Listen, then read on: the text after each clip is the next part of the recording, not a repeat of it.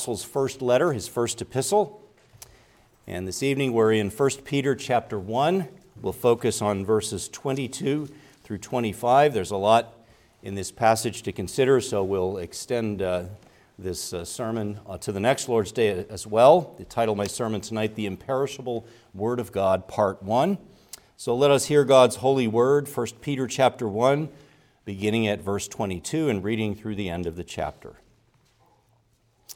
having purified your souls by your obedience to the truth for sincere brotherly love, love one another earnestly from a pure heart, since you have been born again, not of perishable seed, but of imperishable, through the living and abiding Word of God. For all flesh is like grass, and all its glory like the flower of grass.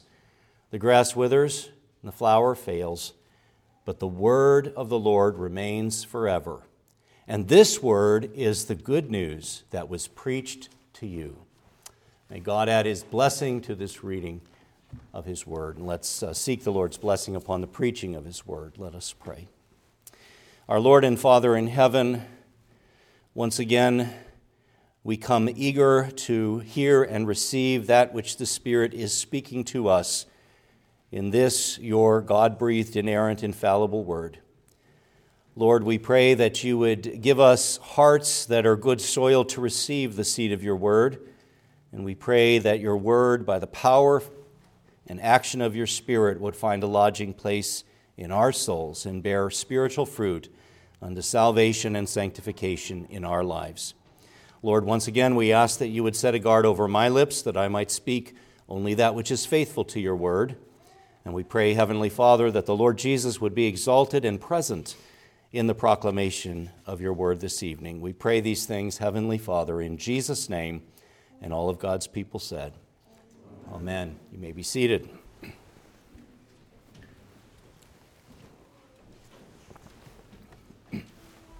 Children, the three words you can listen for in my sermon this evening are the words Word, Bible, and Spirit. Word, Bible, and Spirit. Well, dear friends, we are witnessing in our world today a great undermining of the importance and the centrality of the Word of God. Where the Bible is not mocked or ridiculed or reviled, it is often ignored or dismissed as, quote, irrelevant. This undermining of the importance and the centrality of God's Word is, is not only taking place out there in the unbelieving world, where of course we would expect it to take place. But sadly, it is even at times taking place within the walls of professedly Christian churches. And just to give you an example of what I'm thinking of, how often we hear even sincere Bible believing Christians say things like, Oh, let's just stop arguing about doctrine and let's just get down to the business of loving one another and of loving Jesus, of course. Or let's stop with our ivory tower debates over doctrine. After all, we've got a culture to win. Don't you know it's an election year, right?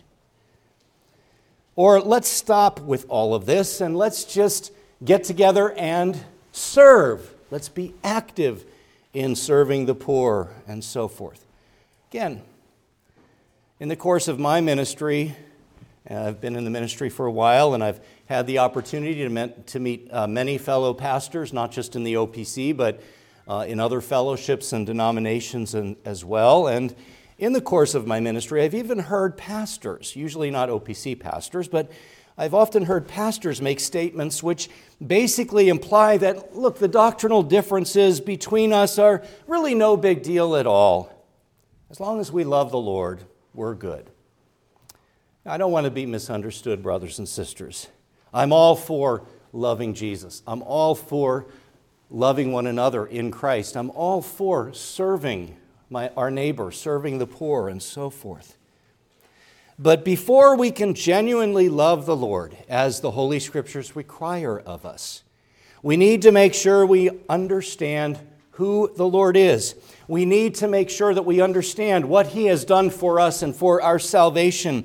We also need to know what He expects of us. And of course, we can only gain such an understanding by studying the doctrines that God reveals to us in His holy word. In some, sadly, in some contemporary American churches, more time is spent in the worship services singing praise choruses and sharing testimonies than is spent in hearing the reading and the preaching of God's word by God's ordained servant.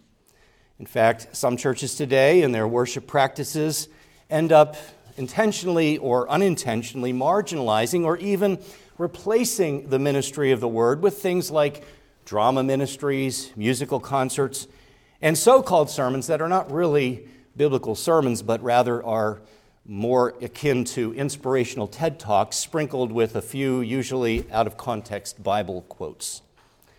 Is it any wonder, dear ones, that all kinds of bizarre practices and strange doctrines are constantly popping up in the churches of pop American Christianity, in churches where God's Word is not given a central place in the life and ministry of the church. And I'm not suggesting that we in the OPC always get it right. We, we don't. Uh, we need to be reformed and ever reforming according to the Word of God.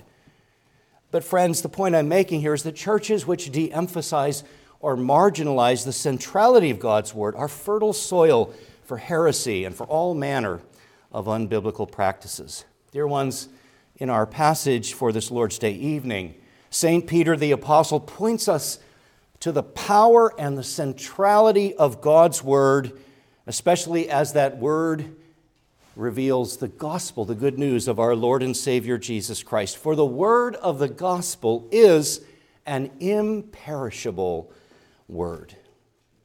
So let's dive into our text for this evening and consider some of the truths we can learn from this passage.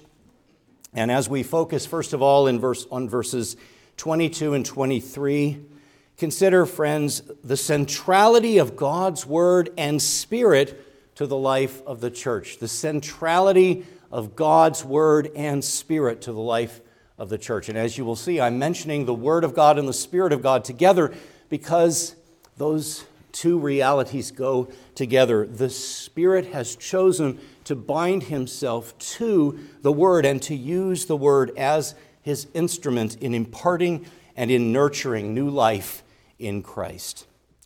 In our passage for this evening, we find the Apostle Peter, after urging his readers to love one another earnestly from a pure heart, we find him reminding them that they are genuinely able to love one another. Why? Because they have that power in and of themselves? No, but because they have been born again by the Holy Spirit. Let's again look at verse 22. It says, Having purified your souls by your obedience to the truth. Now, let me pause here uh, in this first part of verse 22. If you read this out of context, it might sound like that these uh, believers had purified themselves by their own works righteousness or their own efforts. But the language, I believe the language that Peter is using here is the language describing uh, the response of faith to the gospel call.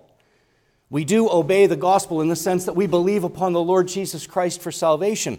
When he talks about their obedience to the truth, in the context here, it would seem that he is speaking of their response of faith and repentance uh, in reply to the call of the gospel.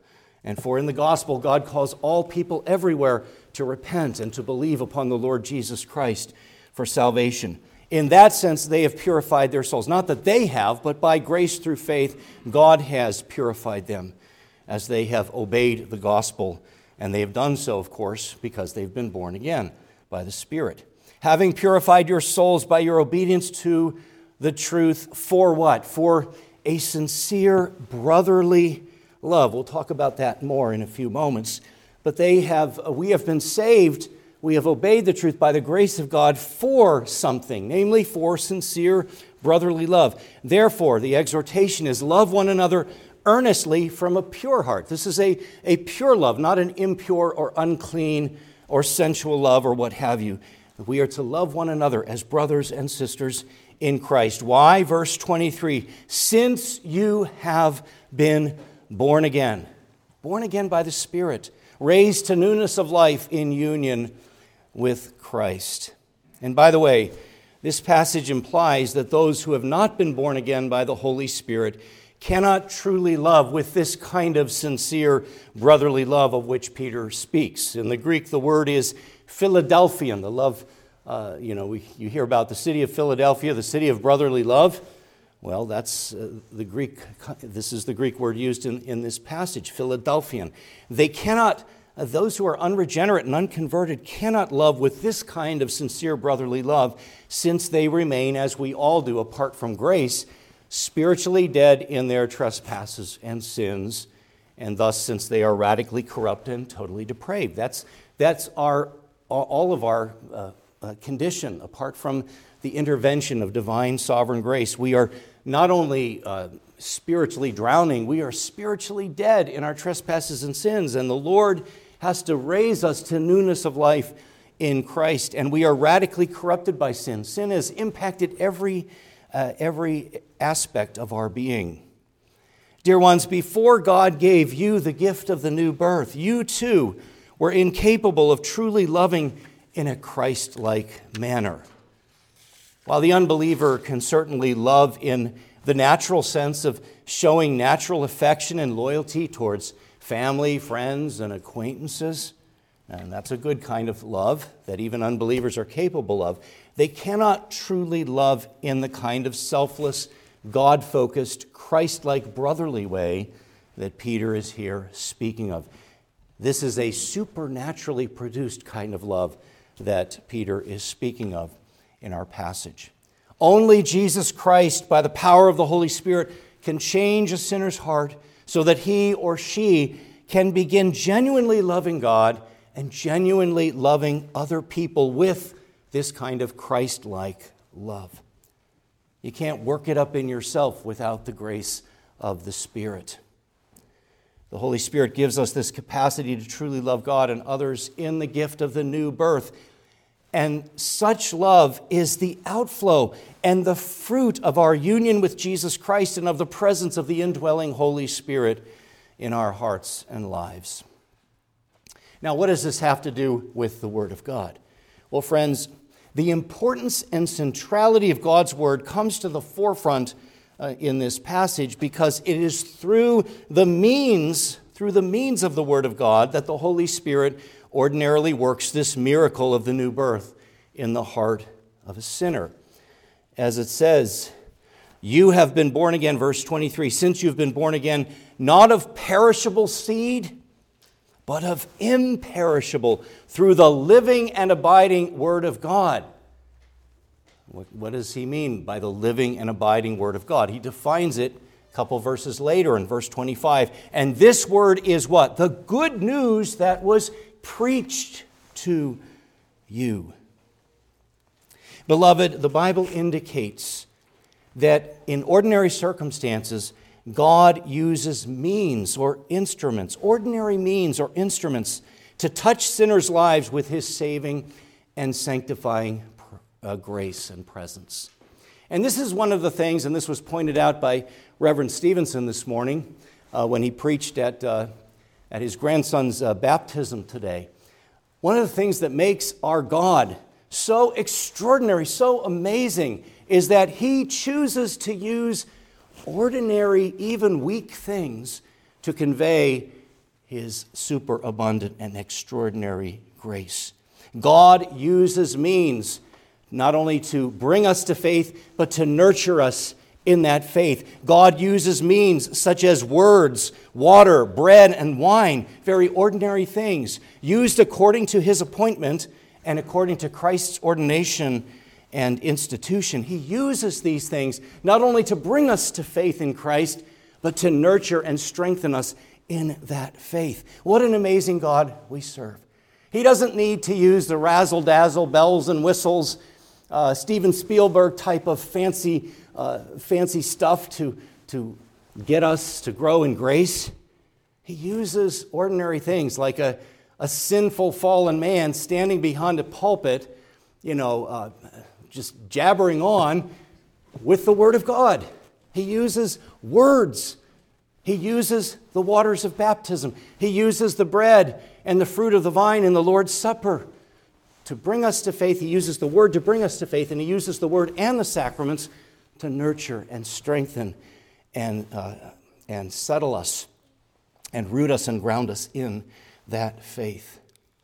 And the most important, indeed, the primary means of grace that God uses is His Word. For it is through the Word of God that the Holy Spirit ordinarily creates and strengthens the gift of saving faith in the hearts of God's elect. Now, this leads me to the next main point I'd like to make. Again, focusing on verse 23, we learn here in this verse that the Word is a means of grace. Let's consider the Word as a means of grace. The Word as a means of grace. Again, to read verse 23 Since you have been born again, not of perishable seed, but of imperishable, through the living and abiding Word of God. In verse 23, Peter tells us that it is through the means of the Word of God that the Holy Spirit brought the gift of the new birth to his readers. The Apostle Paul uh, says a similar kind of thing in Romans chapter 10. The, the Apostle Paul also speaks of the Word as a means of grace in Romans 10, verses 14 through 17. And I'd invite you to turn there, Romans uh, chapter 10, verses 14 through 17.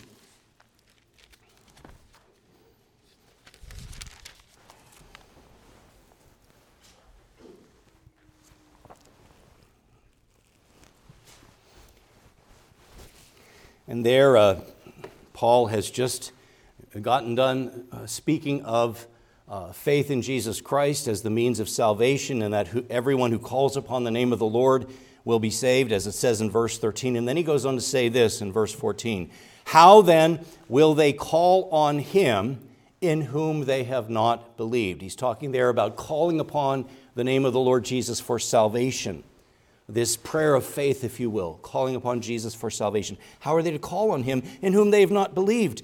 And how are they to believe in him of whom they have never heard? And how are they to hear without someone preaching?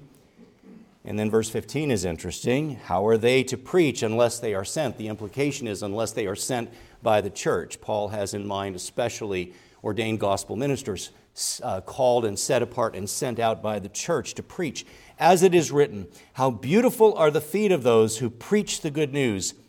But they have not all obeyed the gospel, for Isaiah says, Lord, who has believed what he has heard from us? And then verse 17 is so important. So faith comes from what? Faith comes from hearing, and hearing through the word of Christ. What is the word of Christ? That's the gospel, the good news of salvation through the obedient life the atoning sacrificial death and the glorious resurrection of Christ, who intercedes for us at the Father's right hand, and who invites and welcomes all sinners who by grace recognize their sin to come unto him in faith and repentance.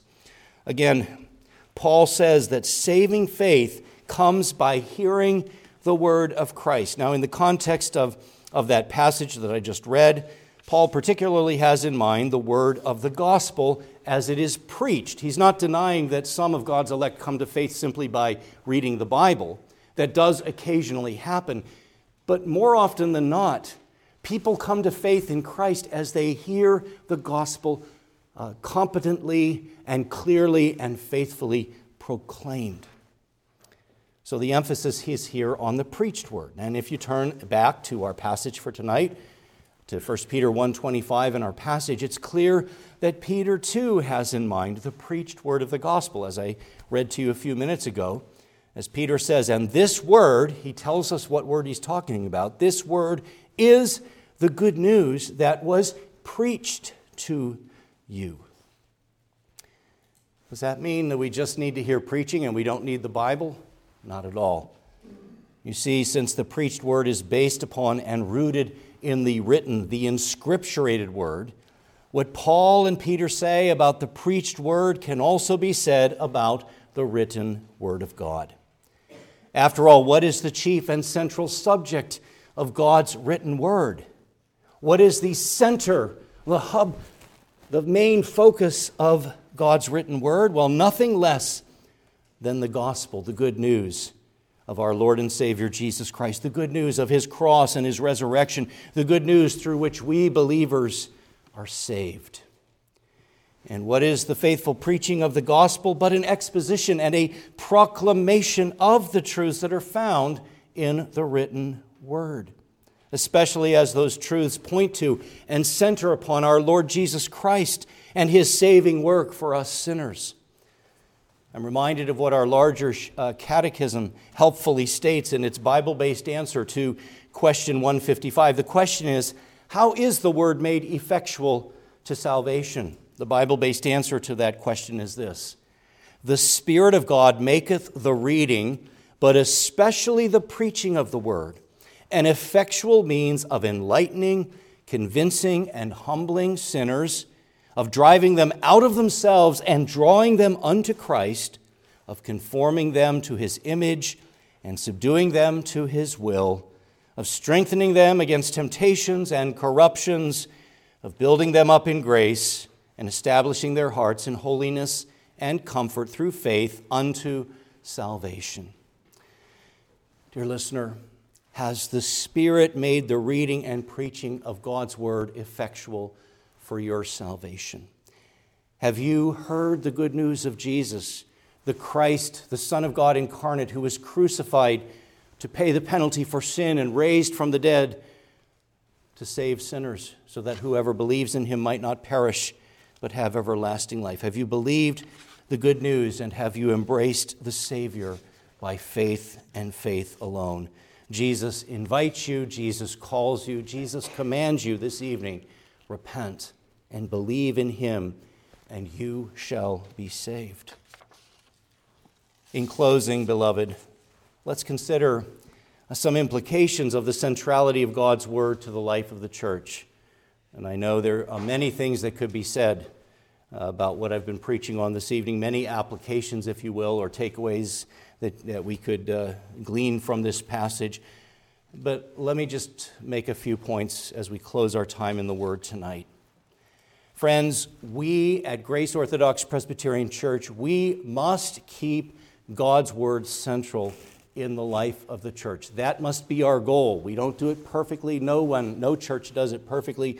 But as we strive to be a Bible centered, Christ centered, cross centered church, let us seek to keep the Word central. And why is that so important? Because it is a means of grace. And why is it so important to remember this truth that the Word is a means of grace? Well, one of the reasons for this is because there are so many incorrect and, and false and misleading ideas out there, even among Christians and in the Christian world, about the Word of God and about the idea of the means of grace. There are sadly many Christians and numerous Christian denominations and Christian parachurch organizations which lack a biblical understanding of the means of grace. And instead, they teach that God's greatest work of grace takes place directly, mystically, without the use of means such as the Word and the sacraments. And so, folks in, in traditions like that are always seeking the next big thing, the next big excitement, because the Bible, and I've even heard some of some charismatically oriented uh, Christians say things like this that the, you know, we, we, we want more than just a dead letter, we want the living voice of the Spirit. But this is no dead letter. This is the living, abiding Word of God because it reveals and points us to Jesus, the living Word incarnate, in whom we have full and free salvation. Many of our Pentecostal and charismatically oriented friends believe that God speaks directly to them with fresh divine revelation apart from the Word. But, friends, the idea that Jesus Christ directly reveals himself to men today in this post apostolic era, apart from the written and preached word, is deeply unbiblical.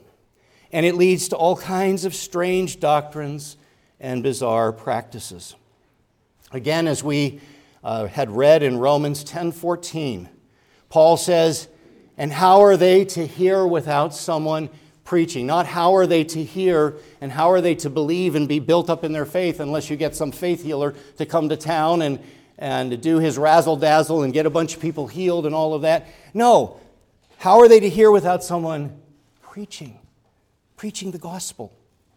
It seems clear that in the inspired Apostle Paul's thinking, a non Christian cannot and will not come to faith in the Savior apart from that person being exposed to the Word of God. Friends, in this new covenant, post apostolic age of completed revelation, God has chosen to use means, simple, ordinary means, to create, to strengthen, and to sustain saving faith within the hearts of His elect. And these means are first and foremost the Word. Secondarily, the sacraments, which are visible or words. They are the Word, they're the gospel in symbol form. And there's also a sense, of course, in which we could speak of prayer, as our confessional standards do, as a means of grace. Though it, prayer is our communication to God in response to His revelation, whereas uh, God's word and sacraments are God speaking to us. He speaks to us in His word and He confirms His word of promise in the sacraments. But nevertheless, uh, the prayer too is a means of grace. The Reformed theologian Michael Horton, I believe, is correct when he writes the following. He writes Apart from the Word, there is no salvation and no activity of the Holy Spirit in the lives of God's people. Where the word is rightly preached, the Spirit is active in power. Where the word is not rightly preached, the Spirit is not active in power. It is impossible to have a place in which the word is preached clearly as the proclamation of Christ, where the Spirit is absent in his power and saving strength. It is equally impossible for the Spirit to be actively present if the preaching of Christ is not the central focus. This is why we at Grace Church strive, however imperfectly, we strive to keep the proclamation of Christ front and center. Dear ones, too many today, too many Christians today, have been taught misleadingly to think that the Holy Spirit is specially active in power and specially present only in churches and gatherings and revival services where there's lots of yelling and shouting and pew jumping and rolling in the aisles and hand raising, you know, wash the window hand raising, and generally lots of whooping it up for Jesus, sort of the soul train for Jesus uh, methodology. And again, I'm not against, and we shouldn't be against emotion, emotional expressions in worship if everything's done decently and in good order. I do hope that not only your mind, but also your emotions are engaged in your worship of God. However, if such churches do not feature the reading and faithful preaching of God's Word, then the saving presence of Jesus Christ and the Holy Spirit are absent. Absolutely absent. No matter how excited the worship leaders and the people seem to be about Jesus. You know, ancient and modern pagans sometimes get similarly excited. Ancient and modern pagan religions are full of similar kinds of emotivism, emotional hype. But no clear thinking Christian would argue that such emotive expressions are signs of the presence of the Holy Spirit. The idea that, oh, the Lord, I've got a special pipeline to God, I've got special insights into God's word and God's ways, this leads to arrogance and spiritual elitism. As if, uh, well, no one else understands this, but I do. I've got a special pipeline to God. And folks in that kind of tradition often despise or look down upon those of us who are Reformed and confessionally Presbyterian because our services are so simple. They're just focused on the reading and preaching of the Word and the sacraments, and, and our services are so, quote, boring. But, beloved, as Reformed and confessionally Presbyterian, uh, as a Reformed and Presbyterian church, let us never be tempted to feel inferior as a church simply because we do not have a lot of whooping it up razzle dazzle or a lot of liver shiver emotivism in our worship services. Let us indeed worship from the heart, with our hearts and with uh, e- emotional depth as well as intellectual depth. But in all of it, on all of this, let us continue to strive to keep the word, especially the word of the gospel, front and center. This is what we are called to. Let us, by the grace of God, be faithful to our call. Amen. Let us pray. Heavenly Father, sovereign and eternal God, we thank you that you do extraordinary things through ordinary means. And we praise you and thank you that you choose to use very ordinary, even weak and sinful individuals such as we are to display your grace and glory. When we are weak, then we are strong, for we are strong in you. Lord, we ask that by your Spirit you would help us to treasure your word, to treasure Jesus, the living word, and to proclaim it and confess it to others as we have opportunity. We ask all of these things, Heavenly Father, in Jesus' name. And all of God's people said, Amen. Amen.